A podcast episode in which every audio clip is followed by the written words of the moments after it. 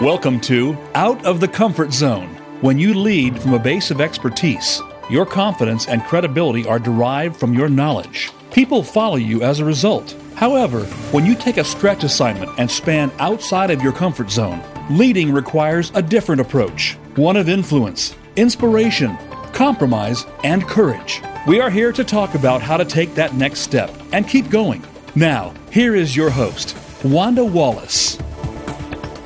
Welcome to Out of the Comfort Zone. Mission, purpose, engagement, and even increasingly inclusivity are all the hot buzzwords for the companies that I'm talking to. And each one of those promises greater productivity and ultimately greater profitability, or so the claims go. We're also, though, seeing more and more employees, especially millennials, vote with their feet in search of a greater sense of purpose, greater fulfillment, and a mission that's more inspiring than increasing shareholder returns. So if you're skeptical about this notion of mission, purpose, engagement, and inclusivity, okay, but I think it's here to stay for a while because I think our current population is actually hungry for it. In fact, we maybe have always been hungry for it. We're just talking about it now. So there's a lot of buzz and not a lot of guidance. Today, I want to focus on the latest research on becoming more fulfilled and finding purpose. And we're going to address this whether you're an individual in an average organization, what can you do, as well as a leader of an enterprise or a leader of a team within an organization. Now, my guests today have an awful lot of experience in this topic. Aaron Hurst is an Ashoka Fellow, an award winning entrepreneur, and a globally recognized leader in the fields of purpose at work and social innovation. Currently, he's the CEO of Imperative and he's the founder of Taproot organization, which he led for a dozen years. He's the author of The Purpose Economy, and he's written or been featured in New York Times, Wall Street Journal, and Bloomberg TV. And he also edits Fast Company's Purposeful CEO series. So, Aaron, welcome to the show. Great to be with you, Wanda. Now, in addition, we have Nicole Resch, and Nicole is Imperative's head of enterprise purpose strategy. I can barely get those words out, Nicole. Nicole empowers purpose driven HR leaders nationwide, and she's using 15 years of enterprise talent development along with her research on fulfillment to advise clients on how to do a purpose powered social learning platform. So, Nicole, welcome to the show. Thanks, Wanda. I appreciate the conversation. Okay, so Aaron, let me start with you. I, you know, I made the statement that I think purpose is here to stay, and whether you want to call it purpose or mission or engagement or whatever else for the moment, I'll leave holding. Why do you think it's such an important topic, and why today? Uh, there's so many different threads to that. I think a big part of it as it comes to this topic around employees is just in the last 20 30 years, we've really started to understand how the human brain works. We started to understand positive psychology. We've just really started to unpack, you know, who we are as human beings and what we need from relationships, what we need from work, um, the ways in which we need to grow. So we really, for the first time, have concrete scientific backed research that truly sort of shows that for human beings to thrive as individuals, but also to contribute at their maximum sort of potential in a team setting. Um, that having a sense um, of doing something bigger than yourself, having a sense that the work you're doing matters, um, to feel the sense that your work is more than just a paycheck, um, we see in the science uh, truly is sort of the differentiator. And I we'll talk more about that, but this is here to stay because it's science. This is not a fad. This is a science. The fad may be labels, um, but the actual science that sort of undergirds all of this is a pretty damn brand new and um, is pretty conclusive. Okay. All right, so let me do a skeptical view. Um, I was talking with someone not too long ago about their sense of purpose and what mattered to them and what kept them engaged and fulfilled at work. And what the person said to me, I'm going to quote from them and then I'm going to counter that a bit. They said is, I felt I always worked in order to provide for my family so that my family had the things I wanted them to have. How often do you hear that kind of statement? Or is that just scratching the surface? I'm curious, Nicole. I mean, how often do you hear that?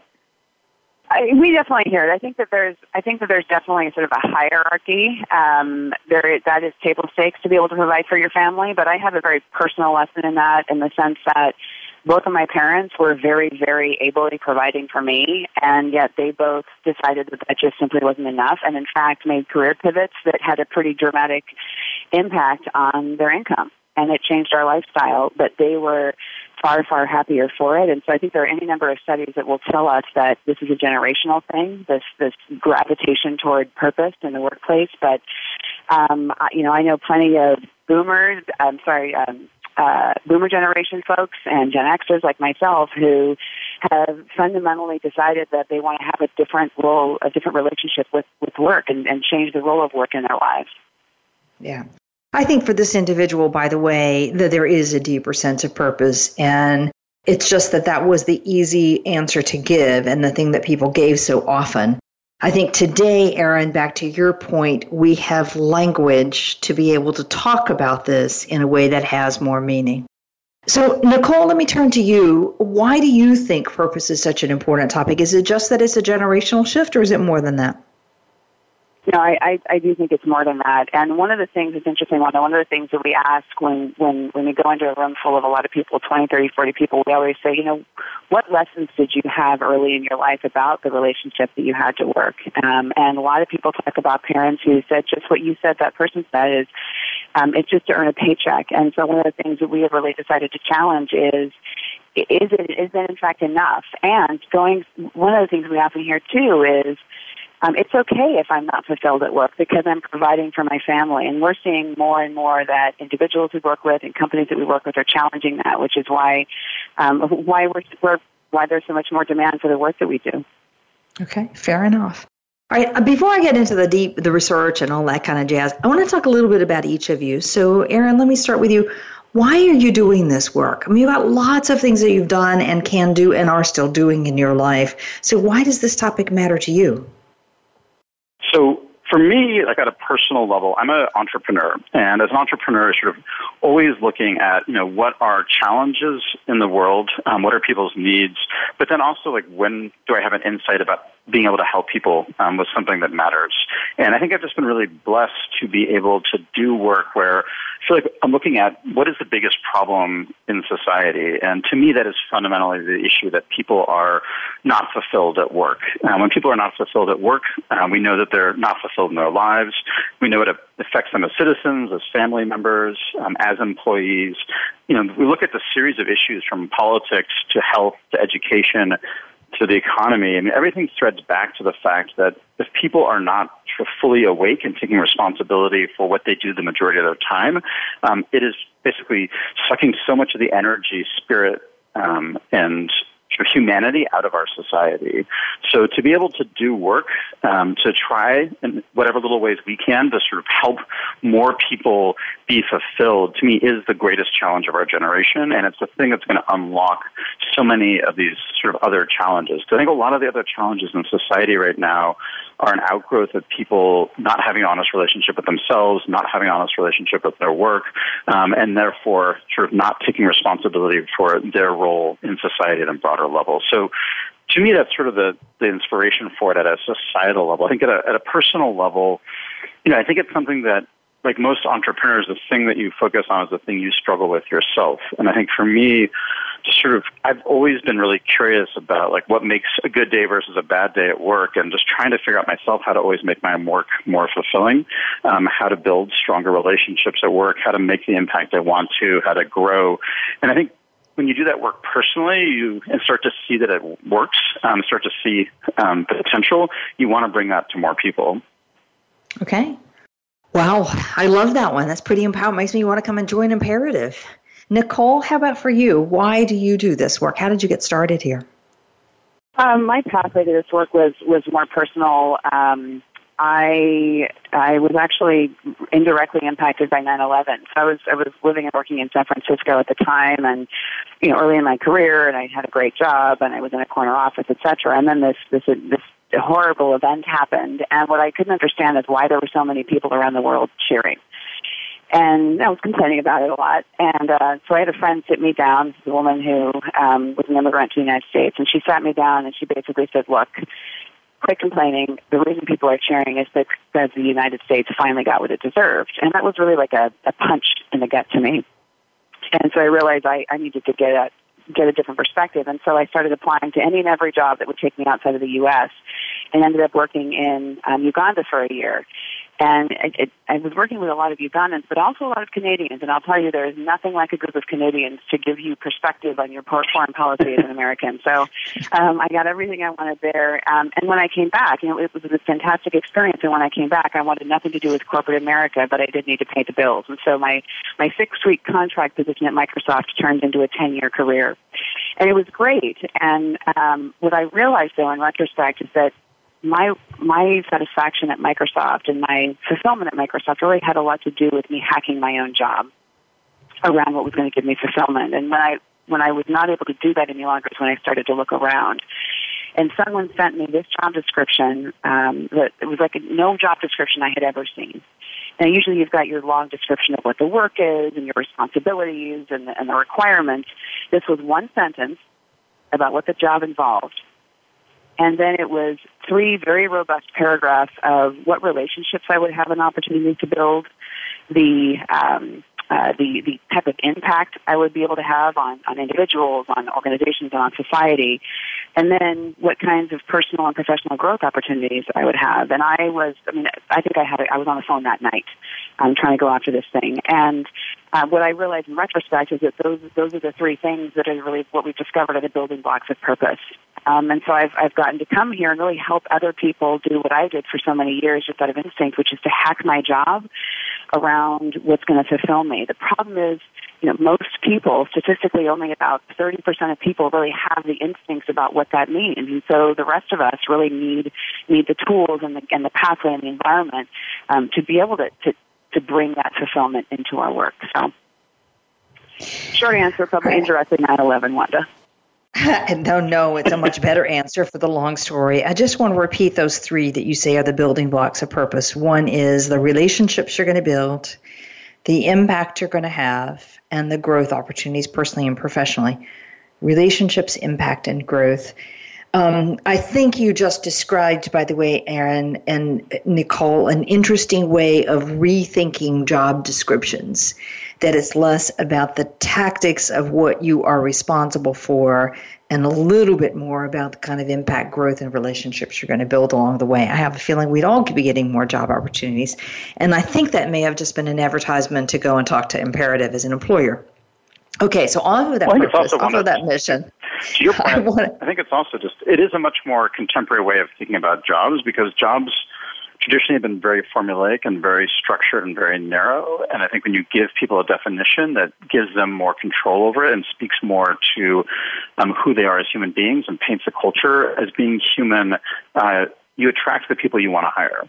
And I think that's just a really important lesson for organizations. And we've seen a number of our partners start to shift the way they write job descriptions, to your point. And it's working then, Aaron? I think so. Even in um, large uh, Nicole's on the team. Nicole's on the team, which to me is um, enough evidence for me personally. All right, fair enough. Um, I want to talk for a minute about this whole notion of purpose and mission and vision. Um, let's stick with purpose and mission. Vision is a whole other thing in of itself, but I often find that those two get a good bit intertwined in people's minds. So I'm thinking about one company in particular whose mission was fundamentally about how their products were going to change the dynamics in their entire industry. The entire industry. Everybody using their products in every shape and form and change how that industry functioned. And that was just core to their reason for being. So their culture was built around it. That meant they hired people who were passionate about it. It meant that they were interested in radical change. And it just was sort of baked into their DNA from day one. Now, they call it a mission. Um, so, do you see a difference between this thing about mission and purpose, or is it really a semantic issue that is just dependent on how we define each one of them. I, help me out here. So, Aaron, give me your perspective on this mission versus purpose, or does it matter? I mean, I think there's a lot of consultants out there that make money helping people define these, and they often make money trying to sort of differentiate them. Um, I think it's more in the execution than the label. Um, I think often missions are defined as being about the organization. So you'll see some classic missions that are about being number one in our category. For example, I think a purpose tends to be about something greater than the organization. Um, and I think um, that's where I've seen more of a distinction is there are people who define missions in a way that are about something bigger than the organization, um, but often they're sort of internally focused on the organization's success instead of society's success or the customer's success, which is where purpose tends to play more of a role. Okay. That makes a lot of sense to me. So the mission frequently is something about the organization, and I'm going to say the organization's position in the marketplace is often part of that whole notion of mission. So the organization's success. But when we're in this direction of purpose, regardless where you call it, it's about something beyond the organization, so society and the customer. All right, I buy that definition. One, one way to think about that too. I think about like sports teams, you know, their mission is to win the championship, to win the game, which is very much about their position. Um, but the purpose of a team is about bringing communities together, about entertaining people, about giving people a sense of hope. Um, that's why we love sports, and that's the role sports play for example, in you know in most cities. Um, I just find that often sports are a very simple way to explain the difference. Fabulous. That makes a lot of sense to me. I can buy that one completely. Okay, now, Nicole, let me turn this question to you. And a lot of people are talking about corporate sustainability. And so we all know uh, Pana, Patagonia and their whole mission about giving back to the environment and all that kind of routine. And it's brought in quite a strong following for Patagonian customers. But this whole notion about purpose is not about corporate social responsibility, right?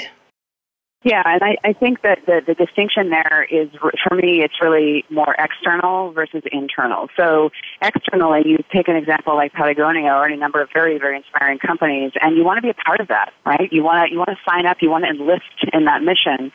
Um, and so you go and you join that organization. But if you get inside of that organization and you are not given the space to form an authentic connection to that mission, then all of a sudden it's really just about something that's for customers and for government, for society, but it really doesn't impact the individual inside the organization. And we actually see this a lot, Wanda, where you've got a company that has that that attracts a lot of people, but their first or second year turnover is quite high because they there's that second step of how do I activate the individuals within this ecosystem in service of that impact that we want to have, whether it's on the environment or on society or on, on communities, etc.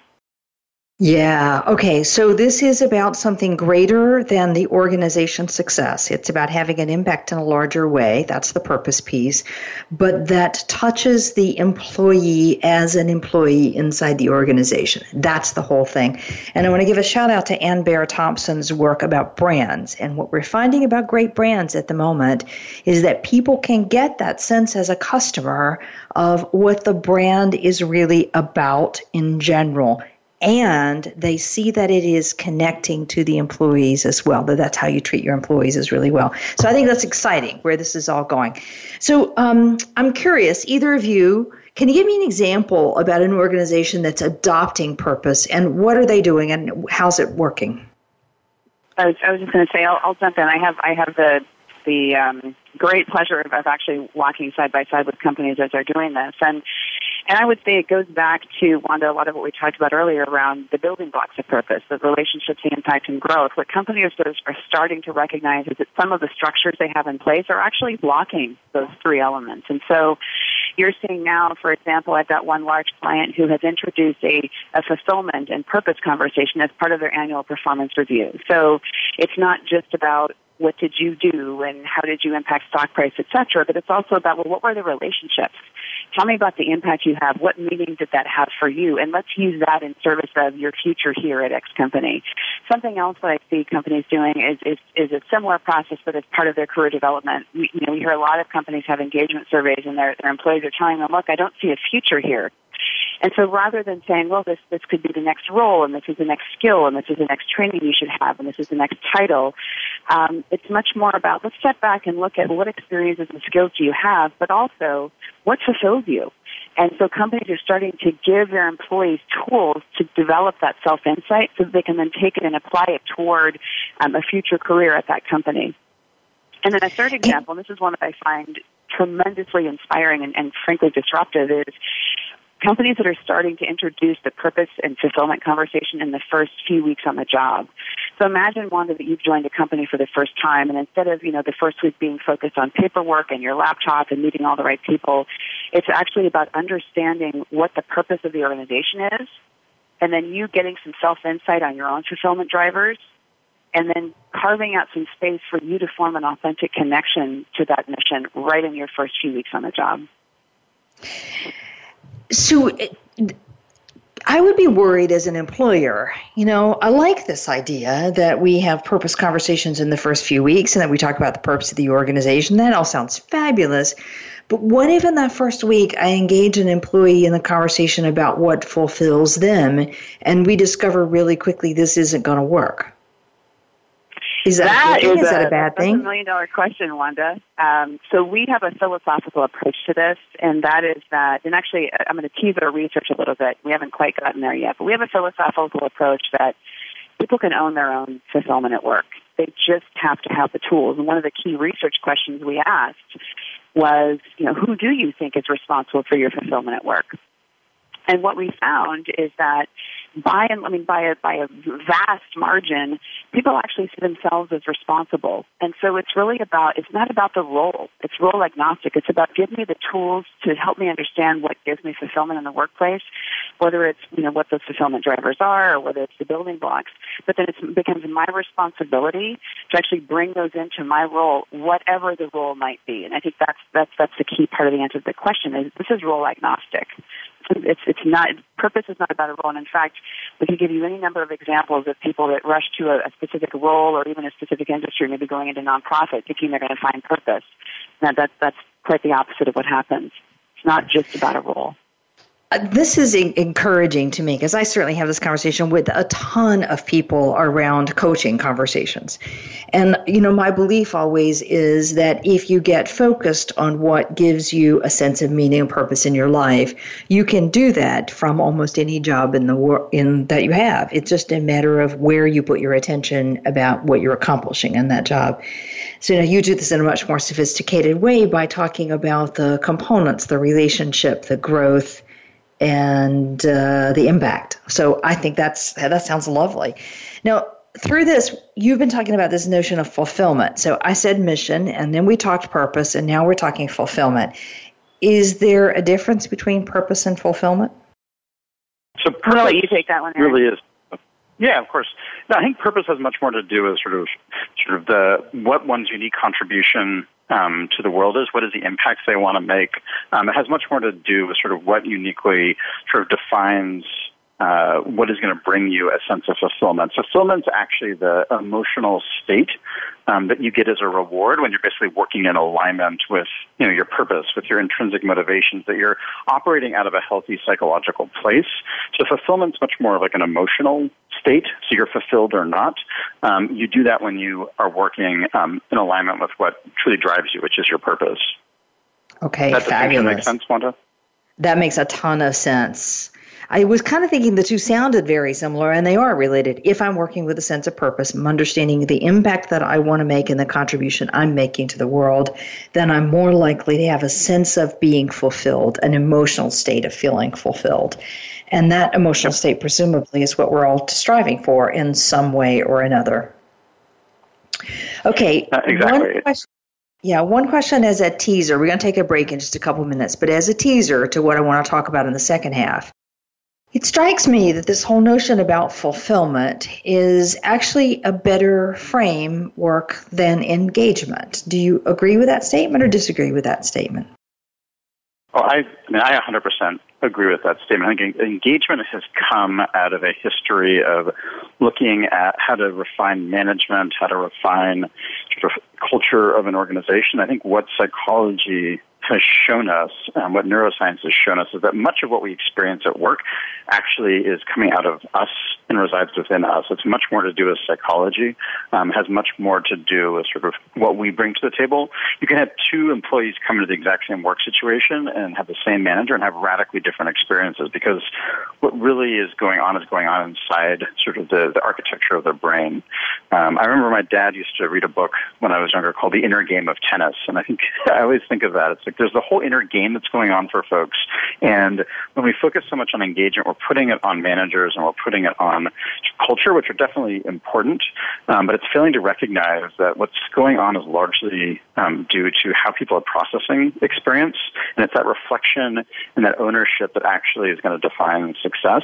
Um, and it also takes us away from this culture that has emerged around really uh, weaponizing engagement and sort of having managers responsible for engagement when in fact what we really need to do is help people take personal ownership for their for their own fulfillment.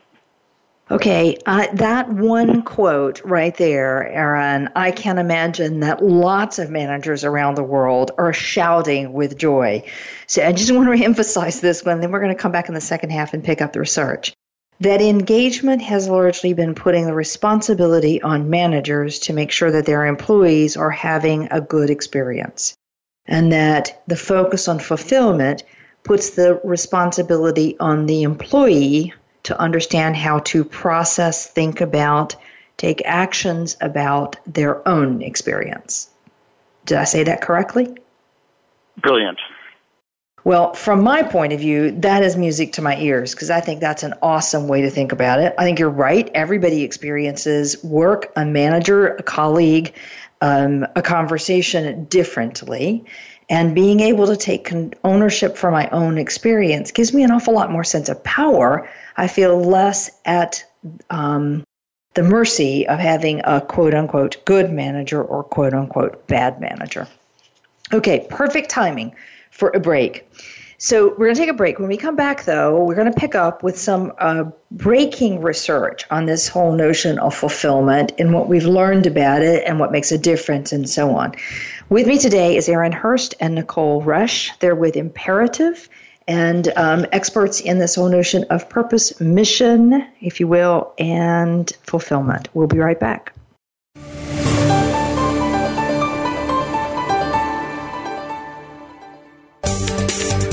From the boardroom to you, Voice America Business Network.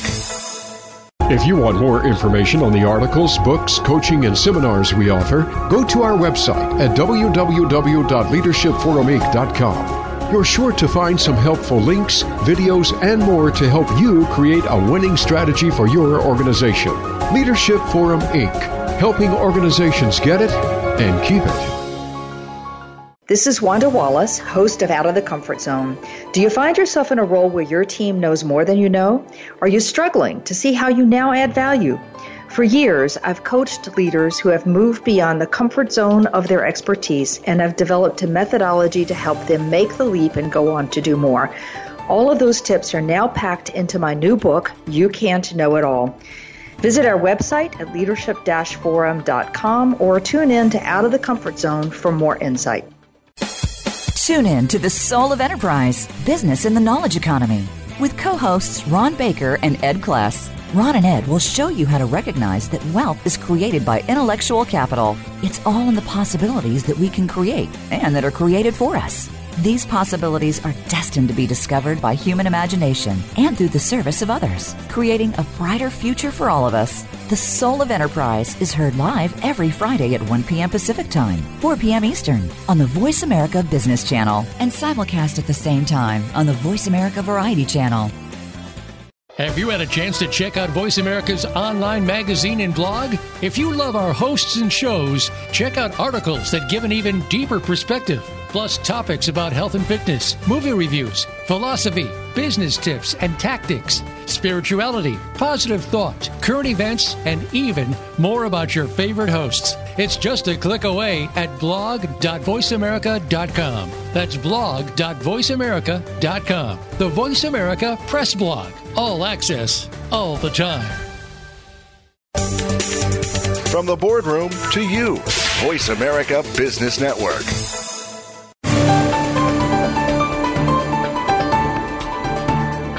Leading outside of your comfort zone is a delicate balance. You need new skills and new ways of working. To reach the program today, send an email to wanda.wallace at leadershipforuminc.com.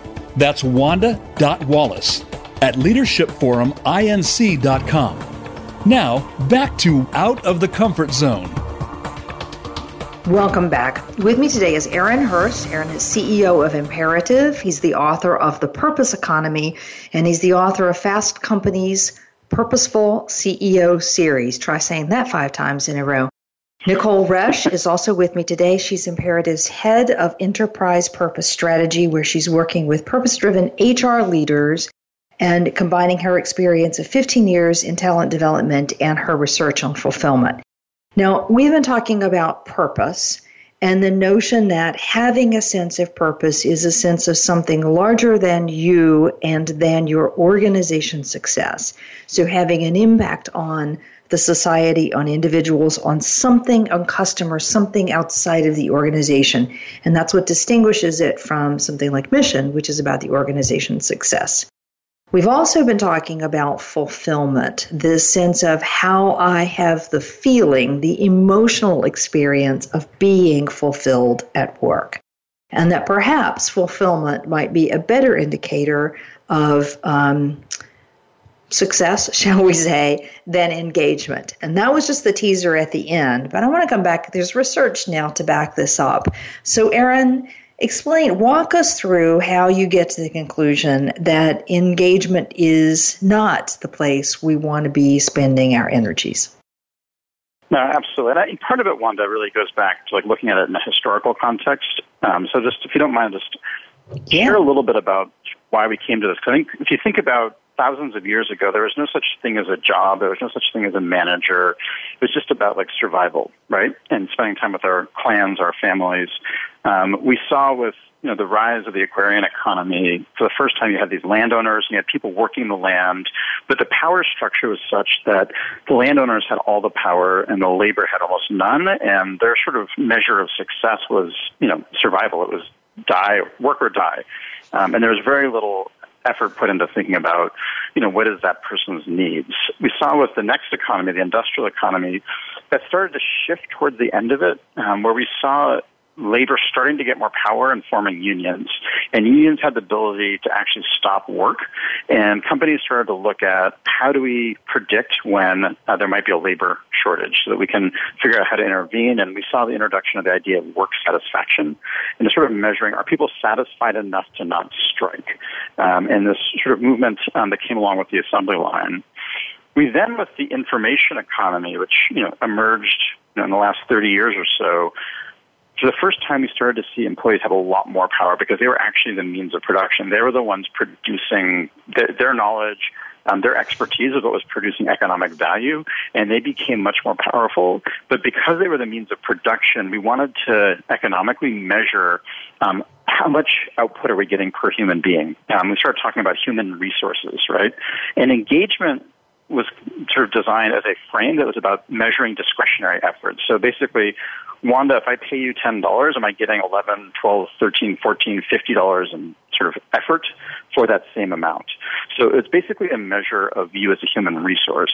What we're seeing now is that for the first time in almost every industry, employees have substantially more power than employers. Um, and this isn't true across every single role, but in, broadly speaking, there is a tremendously greater sort of ownership by the individual um, of their power, of their destiny, of what they're choosing to do. And we suddenly have to change the frame from a corporate frame, which is like, what is your economic value, to an employee centric frame, which is um, what enables my employees to thrive, what's in their best interest, what informs their well being. So it's part of this sort of ongoing shift as individuals have had more and more power in the workplace, and fulfillment is that next step where, for the first time, it truly is a human centric um, definition versus a business process question. Does that follow? That makes a ton of sense. So, okay. you know, as we did the research on this, we started to, we wanted to help sort of pull this to, apart because as, as you're asking, like a lot of people are like, well, it's just semantic engagement, fulfillment, like tomato, tomato, like is this really a different thing? So we started off by just asking people, like, would you rather have an engaging job or a fulfilling job? And I don't think you'd be surprised to hear that, you know, people are more than twice as likely to want uh, a fulfilling job because in our lives, we don't reflect back and say, oh my God, I had such an engaging life. What we look for is that we want to be fulfilled in our lives. Um, and when we talk about engagement, we're really talking management speak. When we're talking fulfillment, we're talking human speak. We then ask people, like, do you really understand the difference between these? We ask people in their own words to describe engaging work versus fulfilling work. And the key sort of words that popped out when you saw what they wrote about engagement. It was all about being busy. Um, it was all about this sort of sense of busyness, which is really what uh, you know. We think are those people engaged? It's like are they busy? Um, it's this sort of proxy for productivity because the assumption, therefore, is they're producing more. When we saw definitions around fulfillment, we started to basically see much more of an emotional state where people are talking about connection, um, they're talking about impact, they're talking about relationships. You're starting to see more of the things that are sort of psychologically relevant to the human being. So we started to really, I think, help companies see in this data that employees really do distinguish between these two things, and they are pretty fundamentally different. Okay. What I think is so interesting about this too, Wanda, just just I wanted to just add one more point, and that is that from the perspective of a company, yeah, you might think, well, okay, that's all fine and great, but I still have to deliver to my shareholders, right? I still have to perform. I still have to produce, you know, X product that I'm producing. And what's fascinating is that right. even so much as we are shifting our measure of success in the workplace to be much more human centric, you all you still see that even more so than engagement, those folks that are more fulfilled in the workplace, they are also more productive. They have a much much higher eNPS score for your company. They're more likely to stay longer. These are all of the things that organizations measure around product around success for engagement. And so, you know, pulling up a little bit, the moral of the story story is here that by focusing more on a success metric that's more human centric, it's actually not just good for individuals that are in the ecosystem. It's also good for the organization, and by the way, it's also good for society. Okay. All right, so fulfillment, about making connection, about having impact, about thriving as a human being, and you call that human centric language because it's the from the experience of the person and what the person wants in their life, seeks in their life. And that drives greater productivity, higher NPS, and staying longer. Okay, so let me ask the cynical question because I'm sure it's on people's minds. Is this a generational difference? Is it just millennials who are talking about fulfillment, or is this something everybody's talking about? And I see it across the board. I think it's um, we certainly have seen it in millennial generation. We've seen it, um, I think, more around life stage. The people actually talk about this most are people later in their careers who have much clearer sense of priorities and are less trying to prove something and more trying to sort of authentically show up. So, um, in our studies in the past, we've actually seen a stronger signal with people later in their careers, even than earlier stage in their careers. So it's almost the inverse of what people expect. Okay.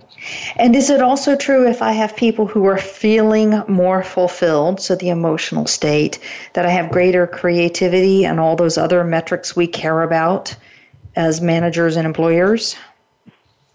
Well, what we've seen, we haven't measured creativity itself, but we've measured things like collaboration um, and ability to feel confident um, bringing your full self to work, which we know from other studies are precursors to or ingredients to creativity. So it seems to put people in a better state because when you're in an engagement state, it's all just about showing you're busy. Um, whereas when you're in this state where you're actually feeling comfortable bringing your full self to work, um, that's where you're likely to get those creative juices going. Okay. So then, is this, I, you know, I care an awful lot about creating environments that are inclusive workplaces. As you know, that's been part of my work for a couple decades now, across all aspects of inclusivity. Um, is fulfillment going to be relate, uh, uh, tied to a sense of inclusive workplace? Nicole, you've been doing great work around this. Yeah, I would say the relationship is that as you, what, what we're finding anyway, is that as you focus on fulfillment, you are actually creating greater pathways for empathy. You're creating, creating, you're engineering more into the workforce relationships. Um, and those relationships and empathy, I do believe, are very, very related to things like a sense of belonging, um, feeling heard, feeling included, feeling valued. So I think the relationship is that by emphasizing one, you are ultimately um, creating the other. And, and as okay. I would that, we're actually seeing a lot of, oh, sorry, go ahead. I was going to say, I think it's also a more inclusive way to talk about it. I think sometimes with some of these broad challenges, when we face them head on, we meet a lot of resistance. Um, when we're actually able to change the environment and address them through things like fulfillment, um, we're hopeful that actually could have a greater impact than just creating like a diversity and inclusion program, but that actually help everyone bring their full selves to work, and it's about everyone, and it's an inclusive, you know, um, campaign and the way you do it um, builds connection between people of different backgrounds. You're creating, you're achieving the goals, I think exceeding the goals of diversity and inclusion without sort of the polarizing labels that come with it. Yeah, yeah. Um, I just for the record, I think that we've gotten this badly wrong by saying diversity and inclusion diversity is, I often say, is often a counting exercise, and we have all sorts of programs to make sure that we have acquired enough diverse talent and that we're keeping that diverse talent and promoting that diverse talent. That does not necessarily go hand in hand with building an environment where individuals with different backgrounds feel that they can thrive.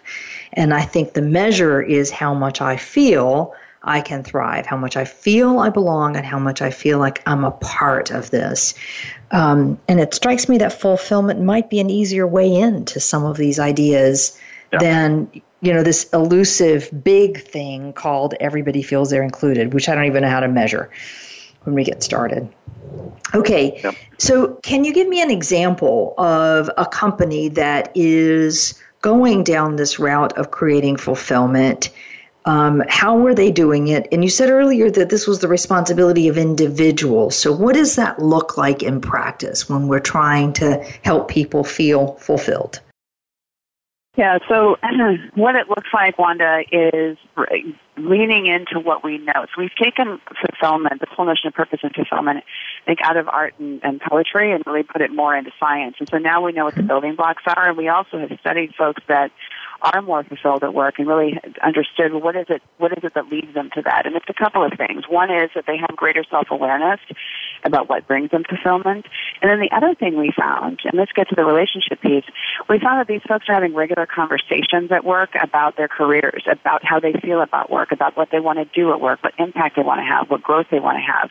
They're actually having sort of a, a social learning experience around that. And so, um, to answer your question, taking those two pieces of information, the things we know about that sample that is very fulfilled at work. We're now starting to see companies um, create environments where those things are possible. So two examples are um, companies giving every employee an opportunity to do essentially a, a, an assessment of what their fulfillment drivers are. So really getting that self-awareness. And then, and then the second piece of it is um, creating creating a company culture around having conversation. And it sounds so basic, Wanda, but if you think about what we've done over the past many, many decades, we have sought to do everything we can to engineer humanity right out of the workplace. You hear things like executive presence. What that is is there there's no emotion, there's no humanity, and so what we're what we're trying to help companies do is actually engineer that back in. And a big part of that is creating a platform or an ecosystem where um, human kinds of conversations are now once again welcome in the workplace, so that people can take control. We know from the research people want to own this. They actually see themselves as not only responsible but as the greatest obstacle to their own fulfillment. And so what we're doing is we're giving people the tools to actually overcome that um, and hack their jobs uh, for, okay. for a more fulfilling experience. All right, so I can do an assessment and I can understand what are my drivers of fulfillment. And so I've increased my awareness. But then, how do I start that conversation, either with my peers or, heaven forbid, with my boss? Are there key questions I need to be asking? Are there questions the boss should be asking? So there's two different answers to that question. So I think, I think the first one is, you know, in our research, what we found was that um, people who are fulfilled, one of the things that separates them from other folks is they truly do lean on their peers as their support network. And we found overall that people learn more from their peers than their managers. So this is like, fundamentally different frame for thinking about talent development. So if you want to approach that, you know, I think your first simplest option is just to go back to the three things we talked about relationships, impact, and growth. And how do you check in with your colleagues? How do you check in with your manager? How are you regularly having conversations about those three simple topics, right? And you can do that today without, you know, working with imperative. It's something you can start doing, you know, literally today. I think the more scalable long-term solution, which we've been building, is a technology platform that actually uses your personal purpose profile Wanda to connect you and match you with another employee at a company at the company, and then it actually is able to um, create a facilitator's guide that's dynamic, that's um, based on a topic that you want to talk about. So, for example, it could be about unconscious bias. You and I want to have a conversation about unconscious bias. Because we have your purpose profile in our system, we can customize that conversation so I know exactly what questions to ask you, Wanda, and you know exactly what questions to ask me in a specific sequence that's based on psychology of communication and building trust. So that by the end of a you know half an hour to an hour conversation, um, we've built a really strong connection between us, but we've also processed um, a really important topic in a way in which it really is more likely to stick. And this system has been built so that you can have it on any topic. I mean, you can go from something like unconscious bias to if your corporation has a set of values, um, let's roll out the values um, to each employee so they're matched with someone to actually talk about what does that value mean to me. Um, so it's a whole new way of enabling people to communicate with each other on a massive scale that's going to change cultures and change careers in an organization very quickly. I can imagine that if I've got teams scattered around the globe or a team scattered around the globe as a manager, and one of the challenges is how do they actually get that some of these technologically structured conversations around topics we're all talking about at work could be a really handy, very different way of getting people to get to know each other um, and trade across all the common differences of language and culture and time zones. Okay. No, it's been really. We've designed it specifically for that, and being able to have that kind of video um, interface to go back and forth. And we're finding in research we've not that we've done ourselves, but in secondary research that one of the main issues with flexible work and remote work is that people are feeling really isolated, and that that need for relationships is just not there. It's not being met. Um, so for organizations that do have you know distributed workforces, um, being able to build these real connections is so important, and so is dropping this engagement language because. Um, when you're having a conversation like this, it doesn't look like engagement. It's not about busyness. It's about reflection and being able to have a conversation that has emotional content to it. So it's creating that space as well um, for fulfillment to actually take hold. Right. I think people sitting next to each other being so busy are not feeling pretty isolated as well. I don't know that I mean I know people who are remote yep. and working flexibly are feeling isolated. I don't think they're the only ones that are feeling it as well.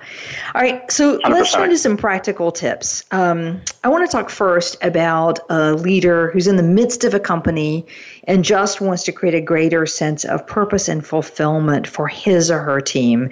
And let's say they're not going to hire you to come and help them, though that would be a handy solution. What are your top tips for that leader about what to do? Nicole, what would you share? Uh, one of one of the things I would go back to is just again, the building blocks. I mean, I've, I've said it before, and, and I can't tell you how often this comes back to us. So those are relationships, impact, and growth. And so as a leader, you you have the ability at any given time to pulse your team on how they're actually feeling. We have leaders do this, and it doesn't cost anything, and it's something that can take 10 minutes in a team meeting and just asking your team um, on a scale of 1 to 5, you know, are you do you have meaningful relationships at work? Are you making an impact that's meaningful to you? And are you are you having growth opportunities on a regular basis?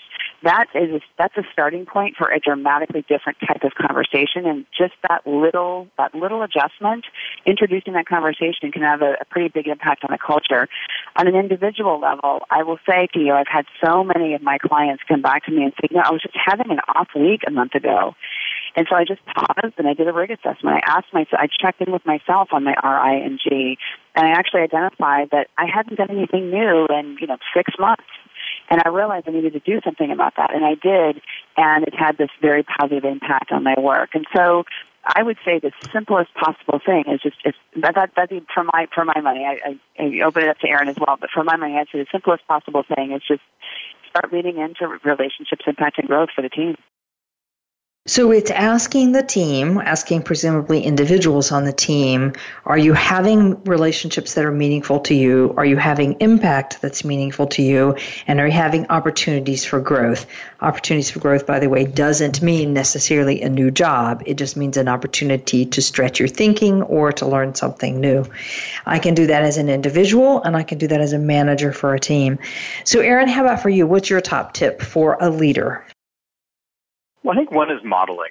um, I think the what we've seen in our research is that if people don't perceive a leader as being purpose driven, it has a very strong impact on that team and their ability to feel comfortable showing up fully. So um, as a leader, one of the first things I would you know recommend is to reflect on what you're messaging to your team. Um, are you messaging sort of what to do? Are you also messaging why to do it? Are you messaging that work is just a transaction um, versus are you messaging that what the organization does is important beyond sort of a financial transaction? That seems to make a really big difference, um, just being able to, to communicate that way.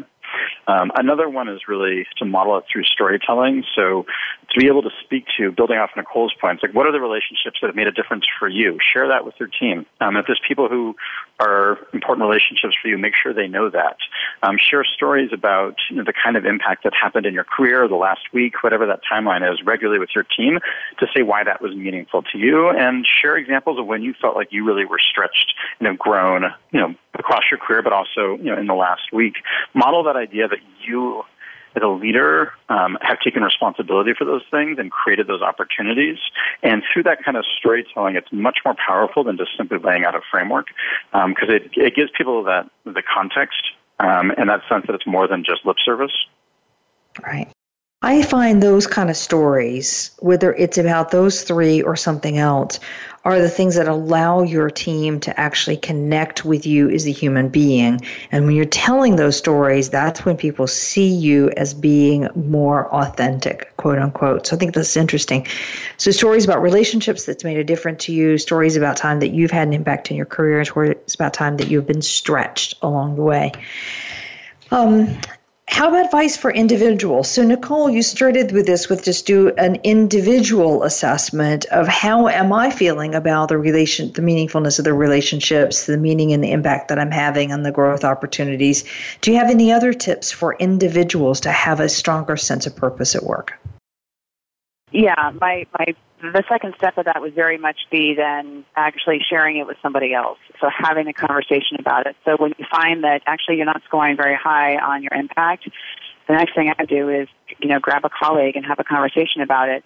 And one of the things I wanted to go back to that you said earlier, Wanda, as from the leader's perspective, is doing that and checking in with your team on an individual basis. Um, mm-hmm. I actually think it's really powerful to do that as a group because, to Aaron's point, what you're essentially doing is you're destigmatizing the whole conversation around fulfillment by doing it as a group, and you're also building relationship um, in and amongst your team members, which again is what we know is a building block. So.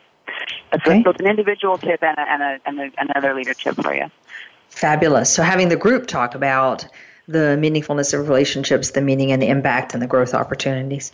Okay, Aaron, last couple of minutes, what's your advice for individuals about how to have a greater sense of fulfillment at work? I think it, I mean, it all begins with it all begins with mindset. So you need to start with understanding that um, you own your experience in the world and you make choices about not only what you do, but how you process what happens to you.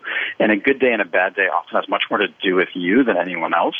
Um, and unless you start off with that fundamental sort of understanding of your ownership and responsibility in this equation, um, you're going to get sucked into a victimization model, um, and you're just going to also just become sort of passive in the process. So I think that's critical. I think the second one is you know, as part of that is really realizing that um, work is not just about a paycheck. Work has the ability to be a place for meaningful relationships, to make an impact, and to grow in small ways and um, big ways. And um, being able to see that in the work you're doing today, even if it's on the most small scale, but to see that glimmer of that in the work you're doing, um, to see that possibility, and to get out of this um, mindset that just sees work as a transaction is absolutely critical. So it's something to constantly sort of keep yourself in check when you see something happening.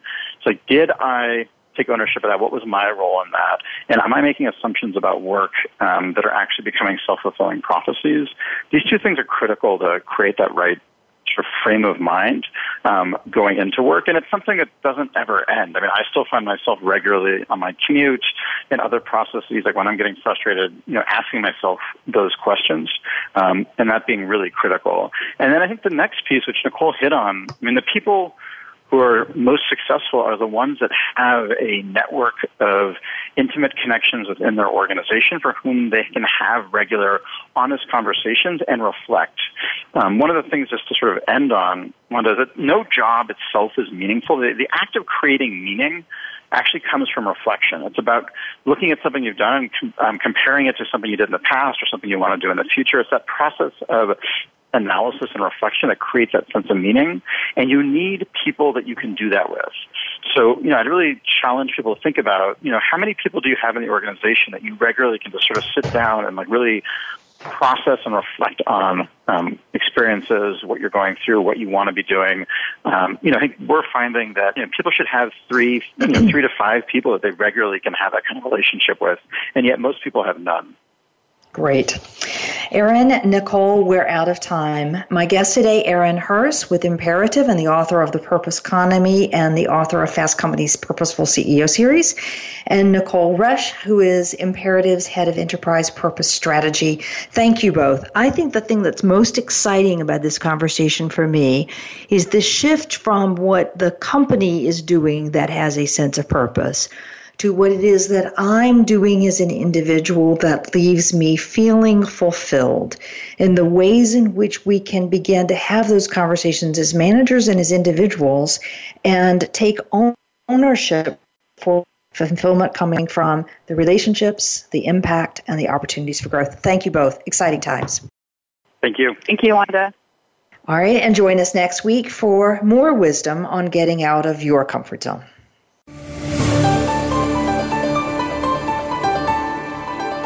Thank you for joining us today. Tune in for another edition next week with Dr. Wanda Wallace on the Voice America Business Channel. Reach outside your comfort zone this week.